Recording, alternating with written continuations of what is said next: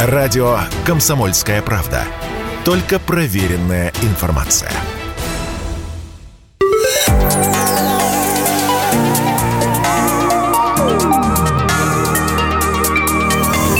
Невероятные миры Арсюхина и Корсакова. Программа о нескучной науке на Радио КП. Здравствуйте, дорогие радиослушатели. Евгений Арсюхин в студии. И Денис Корсаков. И Денис Корсаков. И говорить мы сегодня, друзья, будем про глобальное потепление. Конечно, немножко глупо э, в такую холодную весну говорить о глобальном потеплении, но вы знаете, интересное дело. Э, каждый месяц публикуются глобальные карты температуры по всей планете. И видно, что планета-то пылает на самом деле. И вот есть язык холода, он над центральной Россией, он так затрагивает Украину и спускается в Северную Африку. Такой вот довольно большой язык глобальный холода, э, и мы на него попадаем. А вообще Земля пылает. А самое интересное, что сейчас происходит, это одновременно. Этой весной тает Арктика и Антарктика. Причем в Антарктиде плюс 40 градусов к а, средним величинам, конечно, в Антарктиде пока не плюс 40 градусов, в Арктике к средним величинам плюс 30 градусов, то есть там на 30 градусов теплее, чем обычно. И если наша Арктика, ну хотя бы сейчас весна, скоро лето, понятно, почему у нас тепло, почему в Антарктиде так тепло, уже объяснить просто не получается. Последнее объяснение, которое я читал, что волна тепла из Австралии проникла в Антарктиду, и она Антарктиду греет. Ну, вы же понимаете, что волны тепла, они так просто не, не, не возникают, не греют. В общем, друзья мои, глобальное потепление, конечно, является реальностью. Но мы этого пока не чувствуем. И как тут не вспомнить, Денис, фильм «Послезавтра», «Day After Tomorrow», Фильм «Послезавтра», да, еще можно вспомнить фильм «Не смотрите наверх». Да. Там, конечно, шла речь о том, что к нашей планете приближается огромная комета, которая уничтожит всю жизнь. Но понятно, что это метафора для глобального потепления. Да, да. И Леонард Ди Каприо, который стал продюсером этого фильма, сыграл там главную роль. Он как раз самый яростный активист в Голливуде. А, он поднимает все время эту тему во всех интервью. Когда он получал Оскар, он начал говорить угу. о глобальном потеплении. Он старается обратить внимание человечества на эту проблему. И по мере сил, конечно, он обращает э, внимание, но возникает вопрос, а что мы можем сделать? чтобы это что глобальное мы можем потепление... сделать с Леонардо Ди Каприо? Да, что можем сделать с глобальным потеплением, потому что, ну, конечно, да, ужасно то, что Землю э, захватывает волна тепла, да. да, ужасно, что скоро растают льды, скоро уровень мирового океана повысится. Венеция и Амстердам уйдут под воду, а может быть и Санкт-Петербург уйдет под воду, как город близкий к воде. Вот, ну что мы можем сделать? Слушай, может быть, я напоминаю того парня, который продолжал играть на фортепиано, когда Титаник уже тонул, но меня вот больше всего волнует, почему Ди Каприо так ужасно сыграл в этом фильме, почему вообще фильм «Не смотрите наверх» невозможно смотреть, ни наверх, ну, ни вниз, знаешь, ни вбок. Ты знаешь, есть разные версии. А, я знаю очень многих людей, которые просто фанаты этого фильма, которые просто были им очарованы, которые просто вот считали, что он заслуживает всех Оскаров. Он был номинирован на Оскар угу. в категории «Лучший фильм года», но проиграл, конечно, ничего не получил. Ну, конечно, он проиграл, безусловно, да. Вот ты мне скажи, вот а, получается такая история, Денис, вот а, есть какое-то поколение, например, твое поколение, мое поколение, ну, будем считать, что это примерно одно поколение. У нас появляется какой-то крутой фильм, например, «Матрица», который мы обсуждали в прошлом выпуске, или еще какой-нибудь «Игры разума», например, да, и мы говорим, вот вершина, да, а новое поколение не знает этих вершин, мы недавно, ну так получилось, я был со школьниками а, в, на Мосфильме, в музее Мосфильма.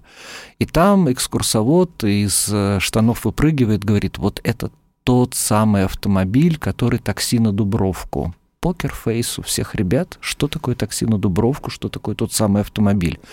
Потом, значит, там э, вырезана из картона э, картина, ну, изображение ростовая фигура Басилашвили, нашего великого актера. И э, экскурсовод говорит, ребята, вот э, Басилашвили, сфотографируйтесь с ним. А, пауза, кто-то говорит, А зачем? Дядя, кто дядя это? сидит, кто это? Я такой пытаюсь поддержать, говорю, осенний марафон, осенний марафон. Ну, покерфейс. Ну, осенний марафон все-таки фильм не для школьников. Они даже ну, если вообще. его и посмотрят, они вряд ли его поймут. Хотя сцена, и оценят. Сцена, сцена, когда Э, спаивают этого датского, в общем, скандинавского профессора, она, мне кажется, вне времени и пространства, и школь, школьникам понравится. Да, да, да. Ты понимаешь, вот... Получ... Ну, будем надеяться, что это придет со временем, понимаешь? Они, может, и Леонардо да Винчи не знают, но в конце концов какой-то процент поймет, что То есть вот смотри, что получается. Вот они не знают предыдущих вершин, и они смотрят на фильм «Не смотрите наверх», Хотя название должно их предостеречь вообще-то. Не смотрите, не навер- смотрите наверх вперед, кинозала, да. да, не смотрите вперед. И они говорят, от крутой фильм, от крутой фильм. А на самом деле он, ну, может быть, не, не, не сильно крутой, или мы такие вот э, ворчим все время. Хорошо, что не фильм Чапаев мы еще с тобой. Ну да, ну слушай, давай не отвлекаться все-таки. У нас передача не про кинематограф, а про глобальное потепление. Вот несколько лет назад на русском языке э, вышла книга такого журналиста, а, зовут его Дэвид Уоллес Уэллс, называется она «Необитаемая земля», угу. а подзаголовок «Жизнь после глобального потепления». Угу. И, строго говоря, в книге страниц там 300, наверное, угу. да, но а, смысл очень четкий, что нам наступают кранты. Угу. То есть буквально через э, несколько десятилетий да, да. с Венецией, Амстердамом, Петербургом произойдет вот то, о чем я угу. говорил, они просто утонут. Угу. Вот, а люди, когда будут выходить из домов в жарких регионах, они будут просто падать замертво, угу. потому что будет тепловой удар мгновенно, и им нужно будет прятаться в домах от э, солнца, от температуры и так далее. А, вот, и при этом у этого Дэвида Уоллиса Уэллса, у него родилась дочь недавно, и он ну, сам задается вопросом, ну а вот зачем я ее родил? Ну, он говорит, наверное, у нее будет все-таки какая-то интересная жизнь. Вот. Но уже о внуках, правнуках он как-то так угу. избегает, уже избегает разговора. Да. А мы недавно, мы, это «Комсомольская правда», мы недавно взяли интервью у очень интересного человека. Его зовут Андрей Журавлев. Он а, биолог, он а, доктор наук биологических, геологических, что важно. Работает в МГУ. И он всю жизнь изучает, как меняется климат на Земле через древних животных, через древние растения. И если я говорю с экоактивистом про глобальное потепление, экоактивист говорит, ну, конечно, мы берем пакет на кассе. Мы заказываем вещи в онлайн-магазинах, нам привозят, там куча упаковки, привозят какую-нибудь ерунду из Китая, сожгли кучу топлива, чтобы мне это доставить. Конечно, это наше поведение, это наша вина. То есть мы во всем виноваты. Мы во всем виноваты. А мы если... еще используем там холодильники, да, из которых какой-то фреон конечно, утекает. Фреон, да, соответственно, да. При этом э, фреон же у нас типа разрушает озоновый слой, а они уверены, что озоновый слой тоже как-то влияет на глобальное потепление. Я говорю, ребят, вообще-то, ну тут я уже как астроном-любитель включаюсь, вообще-то озон – это ядовитый газ, который находится тонким слоем на большой высоте, на высоте около 80 километров, он защищает нас от радиации. В этом его как бы миссия, да, а тепло, он не участвует в процессе там, формирования температуры на Земле. Нет, вот озоновый слой тоже. Вот. А, а он изучает, Андрей, а, он изучает, как это было раньше, и он говорит очень интересные вещи. Он говорит, ну, во-первых, Земля всегда была очень горячей. Вот Земле там сколько-то миллиардов лет, и мы можем проследить ее примерно на миллиард лет назад. Потому что, ну, до этого миллиарда Земля была в таком состоянии, что все ее горные породы – тысячу раз метаморфизировались после этого, и понятно, что мы уже не можем сказать, какие они были. Последний миллиард мы видим, и мы видим, что Земля всегда была горячей. И только вот э, очень короткие эпизоды была температура, как сейчас, либо ниже. Э, очень сильное похолодание, глобальное похолодание было примерно 20 тысяч лет назад. А, оно закончилось 12 тысяч лет назад. На месте Москвы был гигантский ледник высотой там пару километров. Ледник шел до а, Оки, до нынешних там Тулы, Алексина, вот примерно туда, там он обрывался. То есть, если человек шел, а, а люди уже были, он встречал перед собой просто вот эту стену ледовую, которая вставала перед ним, и, и конечно, было очень холодно, и не только на леднике, но и рядом с ледником было очень холодно. И вот это все стало таять. Таять все стало очень быстро. Последние выкладки такие, что одно-два поколения людей, вот э, человек родился при глубочайшем похолодании, а его, например, дети умирали уже при Э, нормальном э, климате. Mm-hmm. Вот, то есть вот так все быстро произошло, безо всяких пакетов на кассе, безо всяких э, углеродных следов. Стало таять, воды стало колоссальное количество, потекли эти потоки, эти потоки стали бурить почву, вот буквально бурить почву, образовались Волга, образовались Ока, э, э, колоссальное количество речушек существовало там несколько недель, потом они сливались, разливались, и для человека, для истории человечества это мезолит. Мезолит – это такой, такая эпоха, когда человек еще в каменном веке, но уже на многое готов. В частности, он готов делать сложные орудия из камня. Он еще не, изобрел керамику. Ну, понятно, что археологов все условно. Вот, скажем, ты э, изобрел керамику, все, это неолит да? Не изобрел керамику, это мезолит. Понятно, что все условно. Вот. Но люди были достаточно продвинутые. Мезолит – это как многие сейчас считают, начало современного языка, языков, ну, про языков, конечно, индоевропейского. Это начало современных крупных наций каких-то, да. Ну, понятно, что там не было русских, не было украинцев, но, но были какие-то крупные нации. Там, ну, негроиды, ну, там, европеоиды да, уже да, начали. Да. Ну, какие-то, может быть, даже прославяне, может быть, какие-то были, если так посмотреть, генетический анализ провести. Вот, то есть, в принципе, это был современный человек, если его там отмыть, хотя, я думаю, они нормально мылись, если честно. Это штамп, опять же, вашего любимого кинематографа, что если палеолит, мезолит, неолит, все они бегают грязные. Нет, я думаю... Да и в Средневековье все бегают грязные, да, да, да. если на, верить на самом деле, если верить кинематографу, конечно, человеку никогда не нравилось грязного, посмотрите, как ваша домашняя кошка себя вылизывает, ни одно живое существо не хочет быть грязным. Поэтому если этих людей просто так немножечко прокачать, одеть по-современному, вы не заметите разницы. Вот таков был мезолит. Вот это все таяло, все таяло на наших глазах. Потом немножко процесс затормозился – и сейчас он опять разогнался, и Земля возвращается в свое естественное состояние, говорит Андрей Журавлев. Нравится там это, нам это или не нравится. И вот ты знаешь, Денис, вот эта вот мысль о том, что это все циклы, которые от нас не сильно зависят, она очень не нравится вот ребятам, которые заказали фильм, Леонардо Ди Каприо. Леонардо Ди Каприо не нравится, который в этом фильме сыграл. Угу. Им надо вот нашу вину подчеркнуть. А, ну, видишь ли, вообще вся, эта, вся эта история с глобальным потеплением, она же стала новой религией. Да. да мы да. живем чуть-чуть в таком постхристианском обществе, когда да. вот э, влияние религии, оно ослабло, а идея религии людям все-таки нужна. Им нужно во что-то верить, за что-то бороться, чему-то посвящать свою жизнь. И вот эта борьба с глобальным потеплением, борьба с полиэтиленовыми пакетами, из-за которых якобы мы все скоро умрем, а вот она становится для них смыслом жизни своего рода. Вот для Леонардо Ди Каприо, для Греты Тунберг и так далее. А ты вот сейчас говоришь про мезолит, неолит, а, но на самом деле а, уже в нашей эре, уже вот как бы за последние 2000 лет происходили невероятные климатические катаклизмы был а, во времена Римской империи, да, в да, первые да, века, да. был климатический оптимум. Да. да. То есть, а почему Римская империя процветала? Потому что там было тепло, там было хорошо, там рос виноград, да, росла да, пшеница, да, да. пасся скот. То есть у них было просто... Они были в полном шоколаде, а потом в пятом, по-моему, веке наступил климатический пессимум. Помню, кстати, удивительно, как люди долго помнили этот климатический оптимум. У нас э, в повести временных лет есть такая фраза «были века Трояновые». Ну, то есть хорошее время какое-то это золотое время. Э, века Трояну – это второй век нашей эры.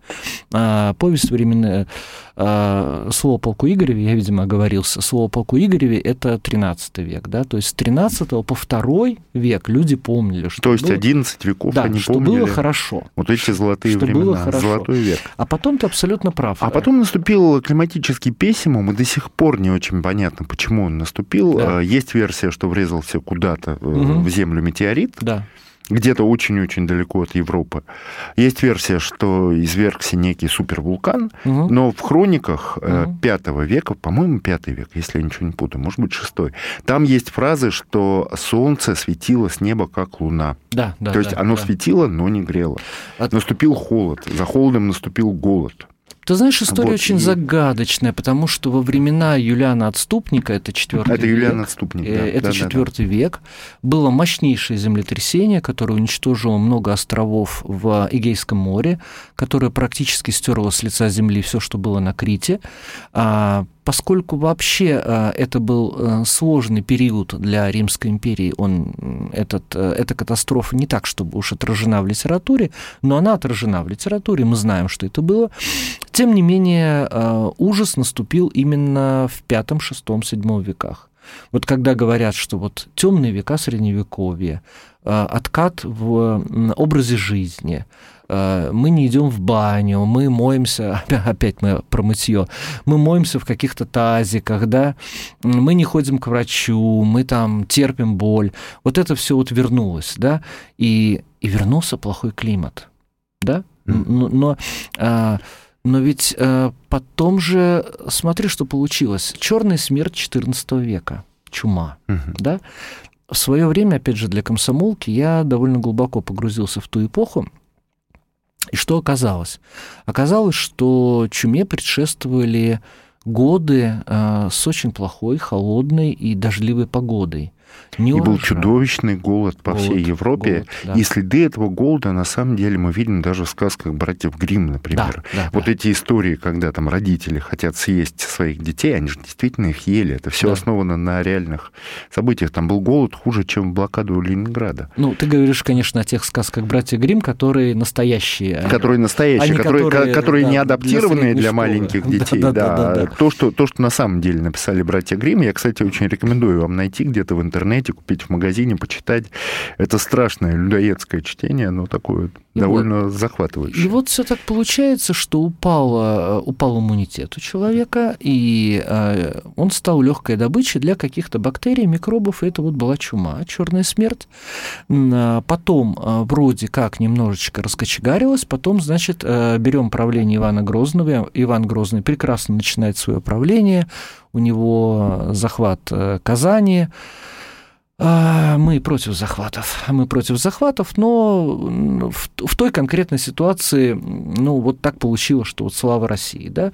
Вот. И вдруг раз все ломается все ломается, Иван Грозный, как многие считают, сходит с ума, начинает э, устраивать опричнину, рубить голову своим, затворяется в своих кельях, э, устраивает свои альтернативные богослужения. Если будете в Александровой Слободе, обязательно пройдите в храм, где они проходили, там черные иконы. Черные иконы, черное, черное поле, на которых изображены черные святые. То есть это прям темный культ. Но давайте посмотрим на климат. А, при Иване Грозном началось э, очень быстрое похолодание. Малый ледниковый период. Тот самый. В Лондоне, причем это не только в России, в Лондоне да? Темза замерзала да? зимой. Сейчас она не замерзает, Конечно, а вот нет, тогда... Да. И это продолжалось до первых лет э, Петра Великого. То есть вот мы говорим, Петр построил Петербург, он там расширил границы России, он сделал Россию европейской страной. Вот он это все начал делать, когда стало теплее. С 1700 года, буквально вчера смотрел эту статистику, резко стало теплеть. И вот у него в 1700 году реформа календаря, реформа денег, э, деньги становятся ну, современными, их не делают из проволоки, их, печа... их э, чеканят на серьезных хороших машинах, это рубли, которые приятно взять в руки, и это и это именно вот совпадает с потеплением. То есть смотри, Денис, что получается. Мы так боимся глобального потепления, а получается вот из краткого исторического экскурса, что тепло-то лучше. Ты понимаешь, тепло лучше, а, но все-таки Венецию немножко жалко. И жалко. есть с другой стороны еще такой жалко. И Петербург жалко, Его да, больше. и Амстердам. А, вот, но а, есть такой Барт Александр Городницкий, который помимо mm-hmm. того, что он Барт, помимо mm-hmm. того, что он а, сочиняет и поет песни, он еще довольно известный геофизик. Угу. И он опубликовал в журнале «Огонек» уже покойном ныне журнале, его сейчас не существует, но вот он успел опубликовать э, в начале 2020 года статью «Девочка и миф», так. посвященную Грете Тунберг. Я послал угу. тебе ссылку да. на эту статью, я даже периодически ее перечитываю, она немножко внушает такой осторожный оптимизм, и он а, говорит, что все глобальное потепление, вот он там тоже говорит, что это религия новая, угу. да, что... Угу люди верующие, вот действительно с пылом верующих людей они относятся к глобальному потеплению и к борьбе с ним. Но он говорит, что это будет очень короткий промежуток, а потом наступит снова глобальное похолодание. Да, глобальное потепление сейчас угу. оно есть, но этот э, истерику вокруг него раздувают, основываясь на непроверенных, недоказанных теориях, на каких-то подтасованных фактах. Городницкий там обрушивается на Алберта Гора, mm-hmm. который неуда... mm-hmm. неудавшийся президент mm-hmm. США, который Стал и лауреат, по-моему, Нобелевской премии мира именно вот за свою борьбу с глобальным потеплением. Да. Он говорит, что Альберт Гор, ну, так, грубо говоря, просто лох, который ничего не понимает в геофизике, ничего не понимает в климате, но просто вот умеет нагнетать истерику вот, и там, допустим, был фильм «Неудобная правда», документальный фильм, который произвел э, очень большую сенсацию в свое время. Вот Городницкий говорит, что ничего из того, что показано в этом фильме, не находит научных подтверждений практически. И он пророчит как раз вот глобальное похолодание, ну, опять же, оно будет не завтра, оно будет угу. не послезавтра, послезавтра, но через не, несколько десятилетий, да, наступит глобальное похолодание, новый ледниковый период. Вот, я очень советую вам найти просто в интернете, почитать этот текст. Он замечательный, называется «Девочка и миф», опубликован в журнале «Огонек» э, незадолго до его закрытия в 2020 году, автор Александр Городницкий. Очень интересная статья. Потом, смотри, есть еще, а, э, например, такая история, как Елаустонская кальдера. Да. Бомба, на которой мы все сидим. Да. Как только... или, или нет, как сейчас любят говорить блогеры. Или нет. ну... а, дело в том, что если в Землю внезапно врежется какой-нибудь метеорит, угу. если взорвется Елаустонская кальдера, это абсолютно одно и то же с точки зрения эффекта. В воздух поднимется невероятное количество всякой фигни, всяких мелких частиц. Угу. Небо будет закрыто, и наступит мгновенно катастрофическое, чудовищное глобальное и, похолодание. И Солнце будет как Луна. И Солнце будет как Луна. А наступит, по сути, ядерная зима, которую так боялись мы все в детстве, да, но это будет не из-за ядерных бомб, угу. а это будет вулканическая зима, эффект ровно тот же самый. Вот. А в 65 миллионов лет назад а, в Землю врезался метеорит. Да. Э, в районе Мексики, современной да, Мексики. Да. И образовал Мексиканский залив. И образовал Мексиканский залив. Если посмотрите на карту, он кругленький, Мексиканский да, да, да. залив. И что произошло после этого? После этого как раз в воздух поднялась сера, в воздух да, поднялась да, пыль, да. вся атмосфера была закрыта, температура стремительно упала градусов на 20-30, наступила тьма, во-первых, то есть просто ничего э, не было видно. И самое, Никакого... ужасное, и самое ужасное, ребят, что это было весной. Да, и никакого фотосинтеза. Север... Все, все растения да. перестали расти. В северном полушарии была весна. Да, и каким-то чудом, тем не менее, благодаря вот этому катаклизму выжило там, по-моему, 10% живых существ да, на Земле, да. и выжили млекопитающие самое главное. Да. То есть и благодаря этому катаклизму они получили эволюционное преимущество. Динозавры все вымерли, а млекопитающие начали развиваться, развиваться, развиваться, и вот доэволюционировали, доэволюционировали до, нас. до того, что мы здесь сидим, а вы нас слушаете. Да. Вот Андрей Журавлев, профессор, а, геолог, биолог МГУ, он немножко не так рассуждает. Он очень не любит привлекать космические факторы. Он считает, что у Земли, у биосферы Земли есть свои циклы, достаточно интересные, совершенно неизученные которых вполне достаточно для объяснения этих событий, но на самом деле этот астероид действительно падал. Тут вот спору нет, потому что есть следы чисто космических веществ в отложениях того времени. Почему, собственно, поняли, что весна? потому что вот эти отложения, они очень тщательно проанализированы с точностью там, до полугода. Вот он говорит примерно так – самая большая катастрофа случилась с первой волной жизни на Земле. Первая волна жизни на Земле была основана не на кислороде. Они выделяли вот эти вот бактерии, выделяли кислород, как мы сейчас выделяем углекислый газ. То есть для них он был ядом. Но пока там суть до дела, мы же не умираем от углекислого газа сразу, да, а если мы только им дышим, мы умираем. Да? Ну, ну, мы дышим воздухом, это смесь, и как бы не умираем. Пока суть до дела, это, новое, это первое поколение жизни развивалось, а потом так получилось, что только кислород, и он убил это первое поколение жизни. И Земля, едва-едва заселившаяся бактериями и простейшими, вновь стала пустынной. Но некоторые бактерии сумели а, адаптироваться к кислороду, потому что, ну смотри, есть, например, большие животные, которые убивают других каких-то животных, а есть падальщики. Всегда есть какие-то падальщики. И тогда были бактерии тоже, которые вот этим кислородом питались. То есть, что для тебя вот нехорошее дело, для меня конфетка, да? И вот именно эти бактерии, для которых кислород был а, газом жизни, они дали нашу современную жизнь. Но что происходило потом? Э, глобальных вымираний, когда э, уничтожалось 90% биосферы, было еще много. Их было пять, по-моему. Их было пять, да. И причем там были прям вот вымирание и вымирание. То, что мы сейчас говорим, вот, тасманийского волка последний раз видели в каком-то зоопарке.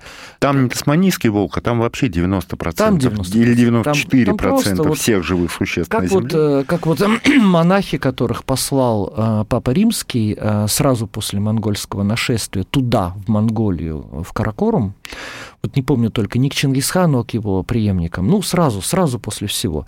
Они проезжали территорию современной Украины, они проезжали территорию современного Казахстана, они видели бескрайние поля, усыпанные человеческими костями. Вот это примерно тот масштаб был, да? Mm. То есть вот не было вообще ничего.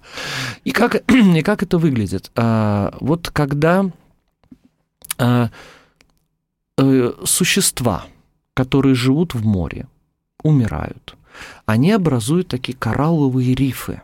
И в этот момент углекислый газ поглощается. Да?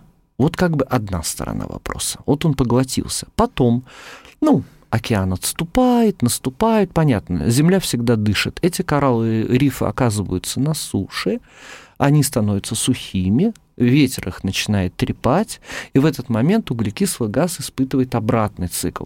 И вот когда этот цикл ломается, становится либо очень мало углекислого газа, либо очень много углекислого газа, и вся биосфера, которая приучена к предыдущему циклу, летит в тартарары. И вот ничего с этим не сделаешь.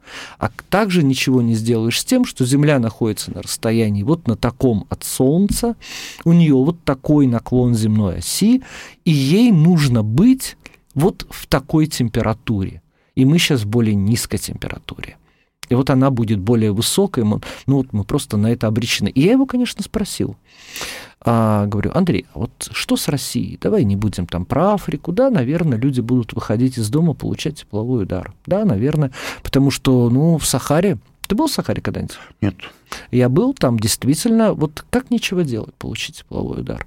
Я получал тепловой удар два раза в жизни. Я получал его во время вот этого вот этой суши, по-моему, когда это был десятый год, да? Десятый год, Десятый. да. да во время суши в Москве. Да. И я получил, когда я поехал, я был в Сахаре, я поехал зачем-то там в глубокую Сахару, вышел из машины, прошел там метров, может быть, 50. Вот я и получил тепловой удар. Два раза в жизни. Ну, у меня был один раз тепловой удар, он был во Франции, казалось бы. Не, не обязательно даже ехать в Сахару, можно просто приехать в такой милый городок Прован во Франции, да. там погулять и, по улице и, и получить, хлоп. И, и получить да, тепловой и... удар. Ну, это, знаешь, это к тому, что русским, конечно, не надо вот это вот все вот э, Прован, вот это твой, не надо этого всего. Вот, лучше, лучше Тереберка, да, намного. Вот, и э, я его спросил, что будет с Россией? Он говорит, ну, смотри, вот э, сейчас житница России, это Краснодарский край, Белгородская область, там чернозем. Как образовался чернозем? А, были а, огромные животные, мамонты. Там, кроме мамонтов, просто мы мамонтов знаем, а были другие огромные животные. Они паслись. И вот то, что они, значит, вот паслись, скушали, и потом образовался чернозем, да, это длилось там десятки тысяч лет. Чтобы его воспроизвести, нужны еще десятки тысяч лет. Хорошо, запомнили этот факт. А теперь очень жарко становится в России.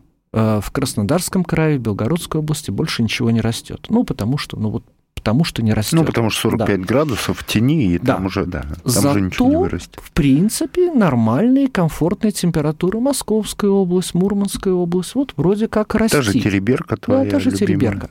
Почему не вырастет? Нет почвы. Нет почвы, Нет да, почвы, бедные почвы. Да. И даже вот этот вот э, журналист, о котором я говорил, автор книги «Необитаемая земля», угу. он упоминает Россию, он упоминает там угу. зону вечной мерзлоты и говорит, что даже если все растает, да. там почва неплодородная, конечно, не получится конечно. там дыни с персиками выращивать. Нет, нет, не получится.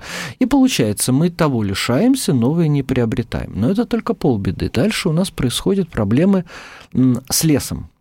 Потому что, э, говорит Андрей Журавлев, это как бы мнение науки, лес – это тайга, это неестественное состояние биосферы. Э, лес э, хорошо размножается, быстро растет, и у него нет естественных врагов. Скажем, нет животного, которое пришло и прямо скушало, сожрало ель прямо вот ель. Природа пытается выправить. Природа вообще не любит, когда что-то быстро эволюционирует и не имеет естественных врагов. Оно создает этого естественного врага. В данном случае это короеды и это лесные пожары которые являются естественным ответом биосферы не потому, что там Вася поехал на пикник и бросил окурок. Нет, э, лесные пожары были, будут, пока есть леса. Биосфера... Там достаточно молнии, там да. не обязательно Вася с окурком. Биосфера пытается эти леса убрать. Леса неестественны для биосферы. Вот наши северные леса. Тайга там, вот другое ну, подожди, а как же там легкие планеты и все вот это? А, я сейчас оговорился просто, не тайга, а вот это вот сельва. Вот, mm-hmm. вот эти влажные тропические, вот они легкие планеты, это другое дело. Вот для нашего вот баланса, вот тайга не очень естественно. Э, значит, это все, естественно, у нас сгорит. Сгорит. И вместе с лесом, к сожалению, уйдет пресная вода. Россия сейчас один из лидеров, может быть, лидер по запасам пресной воды. Лидер, лидер. Да, больше, лидер. больше в Бразилии, но Бразилия очень плохо как бы с ней обращаются. Там нет ну, да. инфраструктуры, ну, чтобы да. ее вот, там подавать дома и так далее. Ну так там Амазонка, там вот да. все вот это. У нас одни гидроэлектростанции. А мы на втором месте, но у нас, да, гидроэлектростанции. Ты знаешь, такое. ты вот вспомнил свой провал, а я вспомню Женеву, потому что я в свое время был журналистом, одним из немногих, ладно уж я похвастаюсь, который курировал процесс присоединения России к Всемирной торговой торговой организации. И я ездил на эти переговоры раз, наверное, 15, и там был огромный спор по поводу того, что у вас очень дешевая электроэнергия. А Всемирная торговая организация не любит, когда кто-то вылезает на рынок с излишне дешевым э, продуктом. И они говорят, у вас очень дешевая электроэнергия. Мы говорим, у нас гидроэлектростанции. Они говорят, э, с этим надо что-то делать. Мы говорим, это сибирские реки, они просто есть. И это колоссальное, на самом деле, конкурентное преимущество России. Я надеюсь, мы сейчас выйдем из Всемирной торговой организации. Да, собственно говоря, мы туда вступили, присоединились, а переговорщики говорили, только присоединились. Когда журналисты говорят, когда мы вступим, они отвечали предсказуемо. Вступить можно не во Всемирную торговую организацию, а что-нибудь другое, менее приятное. Ну вот. А, и мы присоединились к ВТО, к Всемирной торговой организации, в принципе, сохранив свое право иметь э, супердешевую электроэнергию, но воды не будет. Не будет леса, не будет воды. А как это связано, лес и вода? А, ты знаешь, я интуитивно это понимаю. То есть вот смотри, например, берешь времена Древней Руси ну, например, Владимир Красносолнышко, там какой-нибудь X век. А территория э, Восточной Европы, нашей России э, центровой, покрыта э, лесом. Это очень интересный лес. Вы его можете сейчас посмотреть, если поедете в биосферный заповедник на Аку, где вот эти подсерпухов, где бизоны. А, там, значит, э, были вот эти крупные зубры. Зубр – это наш вариант бизона. К сожалению, зубров ни одного экземпляра не осталось. Поэтому вы там увидите э, американских бизонов, которые с помощью генной инженерии превращены в наших зубров. Тех не осталось зубров. Вот, эти зубры все съедали, вот этот вот подлесок. И это была э, чудесная картина. Вот эти вот огромные деревья, между ними абсолютный простор. И понимаешь слова наших летописей и былин, когда там Владимир Красносолнышко собрал дружину и жеманул на какой-нибудь Муром, да? Казалось бы, ну что там, по реке он жеманул. На чем? Дорог нет, ничего нет. Нет, просто через лес напрямую. Вот эти корни, корни этих огромных деревьев создавали такую концентрацию в почве, что э, река, когда она текла, она не могла расползаться, она не, не впитывалась в бок. Поэтому, например, вот э, поезжайте в Волоколамск, э, там есть река Лама, постарайтесь ее найти – Волоколамск называется по Ламе, Волок на Ламе. Ну, видимо, Лама – это какая-то серьезная река. Постарайтесь сейчас найти реку Ламу. Вы удивитесь, что это крошечный ручеек. Речка Вонючка. Да, речка Вонючка. Не человек ее убил, а тогда были леса и была река. И в честь реки назвали немаленький город. Сейчас э, нет лесов, нет, соответственно, и реки. Э, человек выжег этот первый лес э, где-то уже к XII веку потому что надо было кушать, надо было сажать э, пшеницу. А как тогда сажали пшеницу? Выжигали лес, получали плодородие, через три года плодородие уходило. Это к тому, о чем говорит Андрей Журавлев. Вам надо откуда-то брать плодородие, а у нас почва вообще не для земледелия. И люди выжигали лес дальше, да, подсечно-огневое, или как там называется это земледелие. Ну вот, и сейчас мы, когда идем где-нибудь в девственный лес, э, в Подмосковье, в Нижегородской области, да в Архангельской области, неважно, мы э, идем в лес где-то третьего-четвертого поколения, который уже не так хорошо держит воду. Поэтому, собственно говоря, наши реки, даже большие, даже Северная Двина, но они на самом деле не очень большие. Ну, то есть, грубо говоря, вот и Ака, там, и Лена, и, они все, маленькие. и Енисей, они все впитаются они куда-то в они почву. впитаются. Кстати, какие они были, вот подойдите к Оке, к Оке, посмотрите, с какого уровня начинает э, э, падать, падать. Э, ну, вы уже вот видите овраг, и на глубине этого оврага течет огромная река Ака. Но посмотрите, какой она была, судя по тому, что она прорыла это был просто, ну, океан, вот реально океан, на котором... То есть Ака уже впитывается? Да, уже Ака уже впит... впитывается. Волга э, держится искусственно, потому что, ну, каскад водохранилищ, и этот каскад делает только так, что катастрофа будет быстрее и больнее. Вот и все. То есть до поры до времени вроде как на обезболивающих сидим, а потом раз, и все вообще впитается. Вот. И не будет воды я говорю, а что делать тогда? То есть для России глобальное потепление плохо. Он говорит, ну, слушайте, во-первых, надо расселять большие города, Потому что пандемия показала, что скученность, жизнь в больших городах это плохо. Надо думать о том, чтобы люди жили а, в небольших городах, в каких-то хуторах. А что значит думать? Надо уже думать, как туда проехать, какое электричество туда подводить, может быть, солнечная энергия, чтобы ничего не подводить. Ветра, может быть. У нас ветра будет, кстати, сильнее, чем сейчас. Может быть, ветровую энергетику. Я задаю ключевой вопрос, Андрей, а когда? Он говорит, ну, геология не быстрая э, процессы, но кое-что, многое на самом деле, уже при наших внуках. Ну, то есть лет через лет 50, через, 70. Я думаю, даже через 20. Даже быстрее, даже, я да. думаю, да. Лет через 20 Ты знаешь, 30. вот к вопросу о том, что значит быстро, что значит медленно. Вот э, последнее время э, наши гидрометеорологи э, взяли такую очень интересную манеру. Э, случается какое-нибудь атмосферное явление, они говорят «барическая пила». А, какой-нибудь там супершторм, ледяной дождь. И как бы страшно. То есть ты читаешь там сайт, и тебе говорят, что завтра будет какая-то барическая пила. Но ты включаешь мозг и вспоминаешь, когда ты был школьником. Ты жил с высоким снежным покровом. Я ходил к школе, а, ну, след в след. В городе с населением 500 тысяч, ну, след след. Не успевали убирать в советское время, хотя, в принципе, с рабочей силой было хорошо. Ну, слушай, снегопады э, случаются сейчас. Я помню, в 2018 Именно. году был снегопад, снегоапокалипсис его назвали. Да. А это ведь обычный снегопад. Москву. Ты смотри, в 18 году это снегоапокалипсис, в 79 году это обычный снегопад. И я бы тут сказал, что что вы нагнетаете, на самом деле не нагнетают они. Действительно, климат поменялся за время даже меньше, чем наша с тобой жизнь. Я думаю, 20 лет мы многое не узнаем. И вопрос, что с этим делать? Вот давай вернемся к твоему Леонардо Ди Каприо, который, я не знаю, там снялся в фильме, получил гонорар, наверное, да.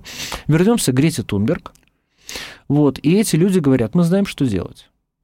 Да? Снижать углеродные выбросы, да? Вот снижать углеродный так. след.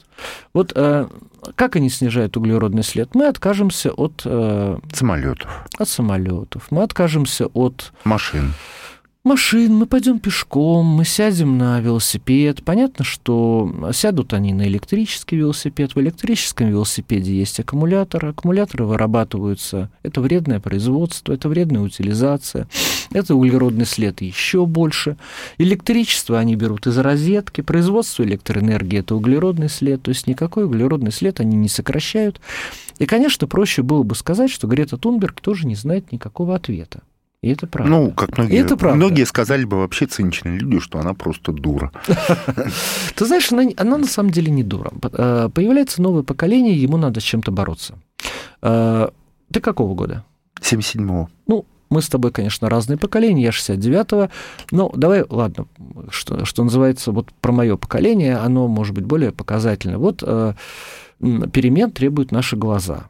Поздний Советский Союз. Э, Михаил Сергеевич Горбачев что-то там начинает приоткрывать, и люди, которым все до этого нравилось, говорят, о, ужасно, а тут мы, и нам 16 лет. И мы говорим, мы с этим будем бороться. Перемен требуют наши глаза, перемен требуют наши сердца. Мы начинаем с этим бороться. Потом, конечно, Потом, конечно, все женились, обдетились, и уже никто ни чем не борется. Вроде как, спроси, вы достигли того, что вы хотели?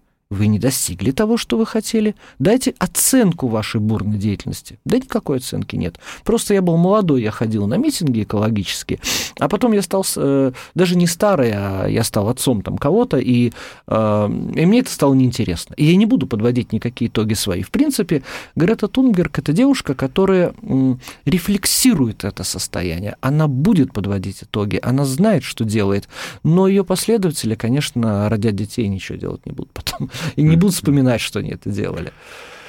Ну, судя по твоим словам, получается, что и бороться-то с глобальным потеплением бессмысленно. Готовиться надо.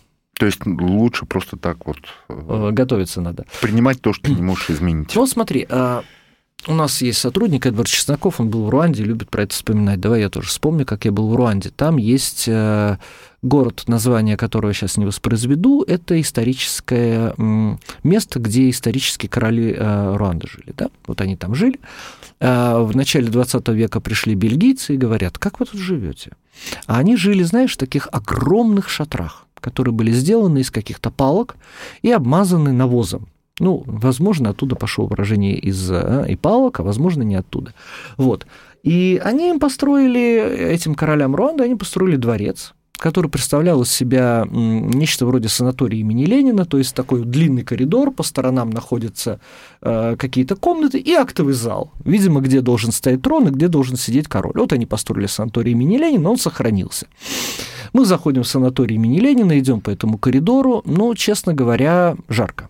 Вот прям вот жарко, эм, тропическое солнце уже поднялось высоко, да, оно, собственно, и, и не опускалось. Заходим тем временем в шатер из э, и палок, который сохранился. Кондиционера нет. Отлично. И там прохладно. Отлично. Там просто чудесно. То есть, получается, бельгийцы-то навязали ерунду этим э, не, ну не учли особенности климата, да. да, не учли. Они не собирались учитывать. Они они думали так: пол ламинат, стены евроремонт. Вот так мы понимаем. А это что у вас тут такое? Так не понимаем. Вот. То есть они просто ломали это все через колено. Да? Угу. Вот. Э, теперь, казалось бы, из моих слов, что следует. Вот мы живем в России, да, и нам надо куда-то вот обратиться к каким-то вот корням, да, каким-то корням. К, Илью, к Илье Муромцу, может, надо обратиться, я не знаю. К шатрам из э, К шатрам, да, скифы мы там, азиаты мы там, вот к чему-то надо обратиться. И вот вы знаете, друзья мои, мы тут входим, конечно, в неприятную картину, когда вот жителям Руанды, там Тутси есть такое племя, им есть к чему обратиться, потому что это такая простая, понятная культура. Мы ходим в набедренной повязке, мы играем на барабанах, мы танцуем, мы довольно плохо считаем в уме, но зато мы поем так, как не поет ни один белый, и мы живем вот в этих вот шатрах. Все. Что такое мы с тобой? Вот мы славяне, да? Ты славянин? Переусложненная, да. да. Ну, я славянин, ты да. славянин. Многие из тех, кто слушает... Э, Переусложненные, рафинированные да. существа, у да. которых слишком вот. много знаний и слишком много печали. Ребят, изба, ну да, наверное, изба. Да, наверное. Но изба построена для климатического вот этого пессимума, как ты выразился, да, для холодного климата. Вот что нам строить? Мне кажется, знаешь, тут надо Тут надо собрать какой-нибудь совет федерации, что ли, корни какие-то отыскать, реальные корни из, климатической призмы посмотреть на эти корни. Может быть, э, не хватит нам корней, тогда надо что-то сконструировать. Но ясно, что нам придется жить вот здесь, в Москве, примерно так, как живут наши товарищи в Крыму, в Краснодарском крае. Примерно так. Вот. И для этого нам надо как-то жизнь переделать. Занимается ли кто-нибудь этим сейчас? Нет.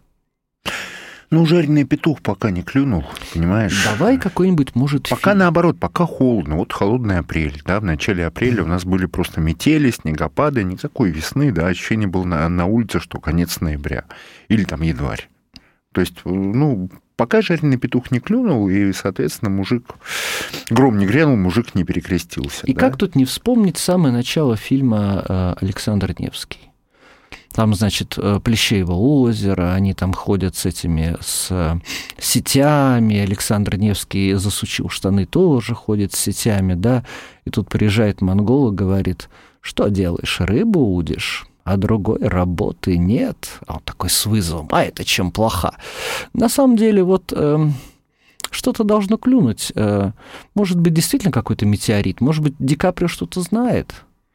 Может быть. Какой-то Может вот, быть, он что-то чувствует. Какой-то, знаешь, быть, вот да. такой толчок именно со стороны природы должен прийти.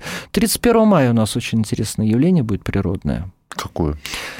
В 1979 году одна из комет выбросила огромное количество пыли. Это количество пыли летает, летает, летает все эти годы, и 31 мая в 8 часов 40 минут утра столкнется с Землей. Ожидается 25 метеоров в секунду. В секунду. Понимаете, да? Угу. И мы как бы предполагаем, что это пыль, а может быть, это и камешки. А где камушки, там, может быть, и булыжнички. Кто знает, может быть... Э, ну, и повторится Чебаркуль, условно говоря. Может быть, больше. Но там был он один, а тут их много. Может быть, жизнь разделится до 31 мая и после 31 мая. Хорошо бы, знаешь, вот Челябинский метеорит правильно был размерчик. А, побило стекла, не более того, кого-то напугало, где-то сорвал... Но никто не погиб. Никто, слава богу, да. Где-то сорвал вывеску там мира кожи косметики где-нибудь там в Челябинске, и все. Вот это хорошее такое напоминание. Природа как бы говорит, у-ту-ту, у-ту-ту. А, ты упомянул Йеллстоун. Не забывайте, куда вы попали. Ты упомянул Йеллстоун. Интересная история. Мы с Андреем Журавлевым а, из МГУ тоже про это говорили. А, я его спрашивал, знаешь о чем? Я ей говорю, вот мы сейчас извлекаем из недр земли вот эти вот запасы, и сжигаем очень быстро. Когда-нибудь такое было? Он говорит, да. Э, говорит, вот плато, плато Путарана. Я правильно ставлю ударение? Ну, наверное. Да, да. по-моему, да. Оно, говорит, э, представляло из себя супервулкан, который очень быстро извергался, и фактически тогда сгорело э, вплоть до Алтая, вплоть до Ледовитого нынешнего океана, вплоть до Урала. То есть все вот это сгорело. И там были гигантские запасы угля, все это сгорело очень быстро, и выделился вот этот самый углекислый газ. То есть природа уже это проворачивала без нас. Я говорю, Андрей, а может быть, есть такая вот схема, что природа опять хочет избавиться от этих вот, как мы их называем запасами, а природе, может, это не очень нравится, что они там лежат. И она теперь с нашей помощью, вот тогда с помощью э, Плата Путарана, а сейчас, может быть, с помощью человека.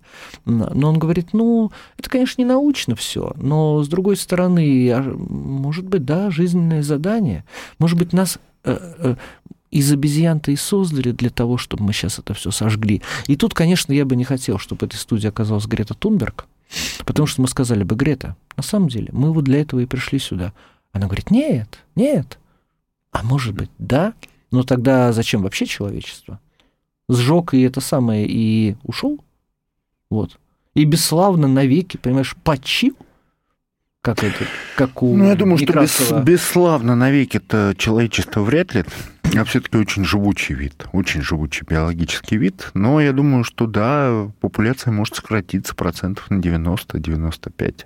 Интересный разговор он у меня недавно был с э, одним э, американским э, физиком, специалистом по квантовой механике русского происхождения, поэтому разговор шел легко неформально не буду пока анонсировать, э, напишем, согласуем э, с, с ученым, и тогда, значит, расскажу подробнее про это, посвятим это, этому с тобой отдельную передачу. Он сказал так, э, поскольку Вселенная — это нейросеть, ей невыгодно, чтобы знания, навыки пропадали со смертью индивидуума, целой нации, целой империи она каким-то образом умудряется это все передавать. Я говорю, вплоть до того, что э, покойные сохраняют сознание, он говорит, ну, может быть. Может быть, потому что, ну, это наиболее прямой путь передачи.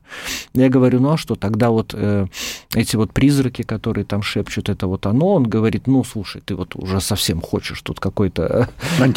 Антинаучности. Но, в принципе, дал понять, что why бы и not, почему бы и нет. Вот, поэтому, слушай, я почему-то вот все равно остаюсь оптимистом. Вот мы создали некую некие знания, некий запас информации. И вот так просто стереть нас с лица земли, Журавлев бы сказал «да». Вот он атеист, он сказал бы «да». И он не физик, конечно, он биолог. А что у него? Динозавры были, динозавров стерли, там какие-нибудь, э, да, миллиарды видов стерли на самом деле. А чем гомо сапиенс хуже? А вот вот нет. Вот квантовые физики сказали бы, что все-таки не сотрут нас так бездарно. Вот на этом, на этом, может быть, нам с тобой остановимся. Да, я думаю, что на этой оптимистической ноте мы всех вас напугали, дорогие радиослушатели. Мы обещали вам, что через несколько десятилетий куча городов затонет. Э, выходя на улицу, будете получать тепловые удары. Мы говорили про глобальное потепление, но все-таки человечество, скорее всего, не вымрет просто так, а даже если и вымрет, его знания, его сознание в каком-то виде сохранится. А знаешь, вот я сейчас думаю, что нам радиослушатели напишут, что они подумают, когда услышат этот эфир. Наверное, много будет таких людей, которые скажут, вы испо... о чем вы вообще говорите? Испорченные животные, которые получают антибиотики, мы эти антибиотики едим, испорчен воздух окончательно, действительно испорчена вода, уже все как бы сыпется. Ну что, мы, наверное, будем про все это говорить в следующих программах. Да? То есть, да. Э, друзья мои, вы не думайте, что мы этого не видим, мы не думайте, что мы такие вот э, напялили на глаза это глобальное потепление и всерьез вам об этом втираем. И зациклены нет. только на нем. Нет, нет, нет, нет, нет. у нас нет. много еще идей. Мы про цыплят, которые получают антибиотики, а вместе с э, цыплятами и мы, мы тоже будем говорить. И про кошек, которые стали из э, диких животных очень странными созданиями, которые, похоже, с нами общаются каким-то химическим или телепатическим образом, и зачем нам все это вообще надо, мы тоже поговорим.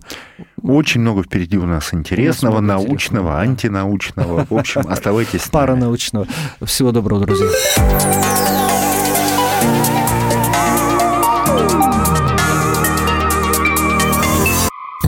Невероятные миры Арсюхина и Корсакова. Программа о нескучной науке на Радио КП.